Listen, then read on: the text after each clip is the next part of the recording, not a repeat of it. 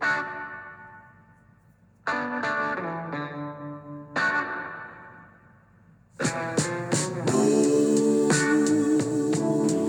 morning and welcome to the Marcus Today pre market podcast. My name is Henry Jennings. It is Monday, the 24th of October. And as usual, with all the information contained in this podcast, it is general advice only. So please do your own research, contact your own financial advisor regarding any of the thoughts, ideas, or insights in this podcast. All right, well, Friday night we had a strong night in the US once again.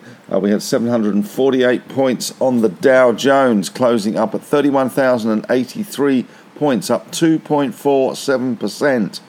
We had the S&P 500 up 87 points, or 2.37%, and the Nasdaq up 245 points, up 2.31%. The Dow had a high of 786 up and a low of 127 down, so closing pretty much on its highs. Uh, for the week, the U.S. markets were very strong. Nasdaq was up 5.3% for the week, and the S&P 500 was up 4.6% for the week.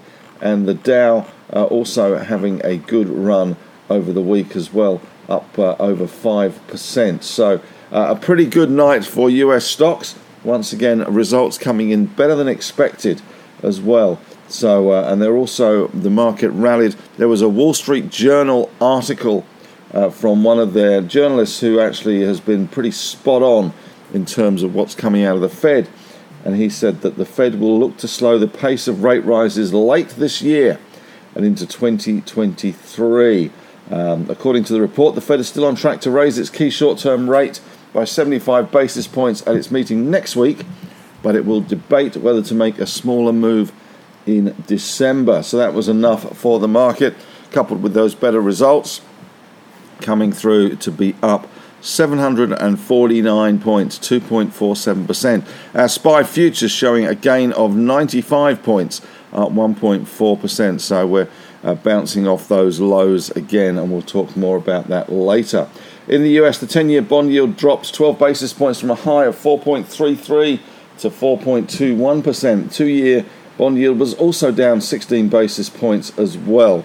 So that was uh, certainly helping the market. And the Aussie dollar has had a big rally over the weekend, up to close to 64 cents.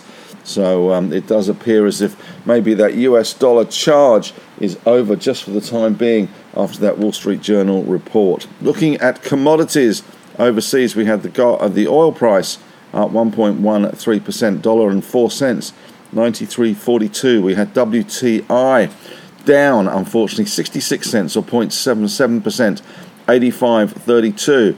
And as you would expect, with the US dollar coming under a little bit of pressure, the gold price perked up, up $17.90 or 1.1%. 1655 in US dollar terms. Other commodities, though, didn't fare quite so well, uh, although not too badly. Copper was up 1%, nickel was down 0.7%, we had aluminium up 0.1, zinc down 0.7, lead down 3.7, tin down 3.1% in the overnight markets. Iron ore pretty much unchanged, with all eyes over the weekend on China and the uh, President Xi Jinping's uh, continued uh, power that he has, and also in the UK in terms of the new Prime Minister, as it looks as if Boris Johnson has dropped out of the race and is back on a plane to the Caribbean to resume his holiday. Looks as if he didn't get the numbers, so it is highly likely now that Rishi Sunak will be the UK's next Prime Minister, at least for the week or so. As far as uh, commodity stocks go over in international markets, we have BHP up 4.2%. Good night for BHP. Rio up 4.2% as well, so that will feed through. Looking at the miners, overseas. Massive, massive rally here on some of these stocks. Freeport McMoran was up 10%, Alcoa up 5.5%, Teck up 0.14, missing out a little bit. Anglo up 3.1, Glencore up 3.6. We had Vale up 4.3%, and Albemarle in the lithium space up 5.7%. So that is going to be a big day, I would imagine, for our resource sector if that kicks on through. Uh, the energy, technology, industrials, and materials have been outperforming on the US markets recently. And one strategist is now saying that 30 800 to 38.25 now looks likely on the S&P 500, which to be honest is not that far away, seeing as it closed at 37.53. But um, certainly that report in the Wall Street Journal did galvanize the US market big time. We saw the likes of Apple up 2.7%, Meta uh, down 1.1% though, Google up 1.2%, Microsoft up 2.5%, Amazon 3.5%, Tesla 3.5%, Netflix 7.98, JP Morgan, the US banks flying.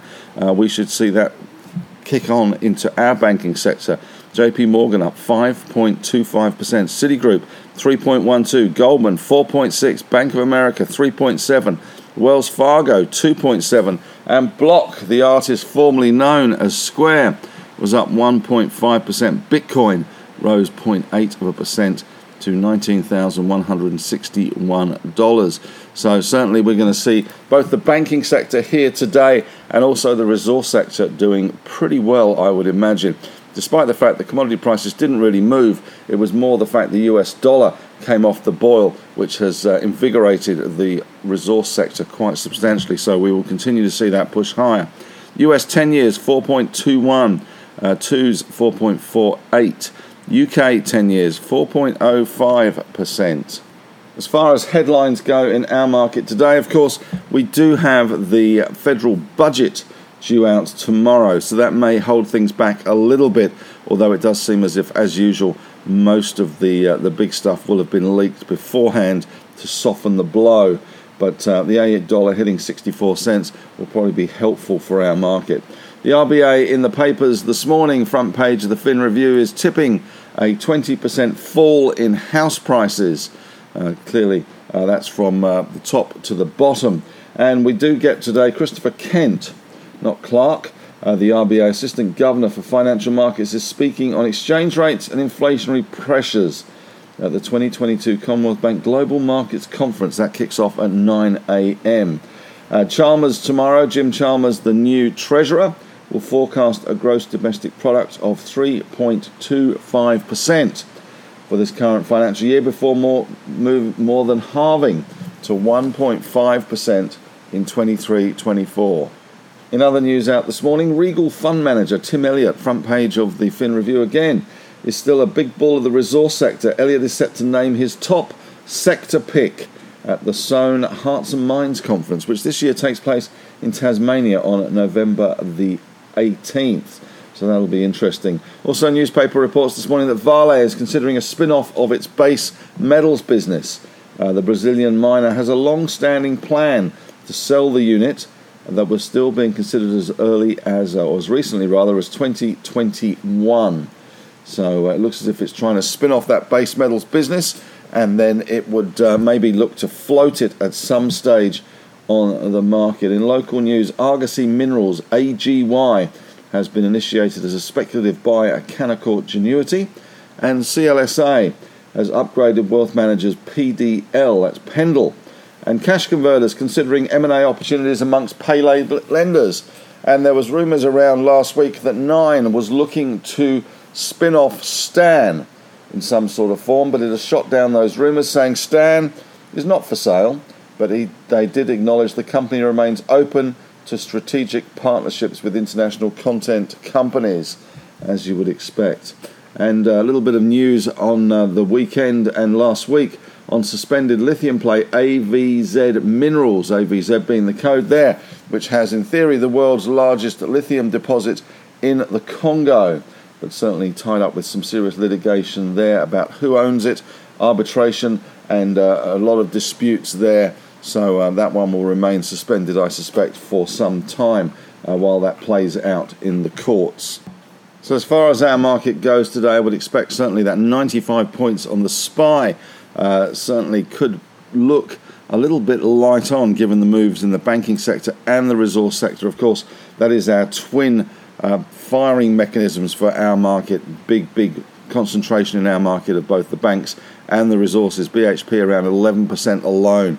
So with BHP up 4.2%, which is an implied move higher of around $3.80. Uh, that should uh, get things rocking and rolling in our market. So expect a pretty good day to, today, although I also suspect we will see uh, somewhat uh, modest volumes again. Volumes have been dropping off, but uh, we do have that budget tomorrow, and then of course we're heading into the RBA decision on Melbourne Cup Day. But certainly a pretty good day in store for us, and we will be playing a lot of catch up uh, because when you look at the down move over the last few, well, the last week, uh, with that big, big move that we have seen in the US markets, with the S&P 500 up 4.6% on the week our market was actually down last week. So, with the US dollar coming off, that will be a good sign of optimism for our market. That will certainly embolden the bulls. So, good news all round. Expect a 100 plus day today, I would imagine.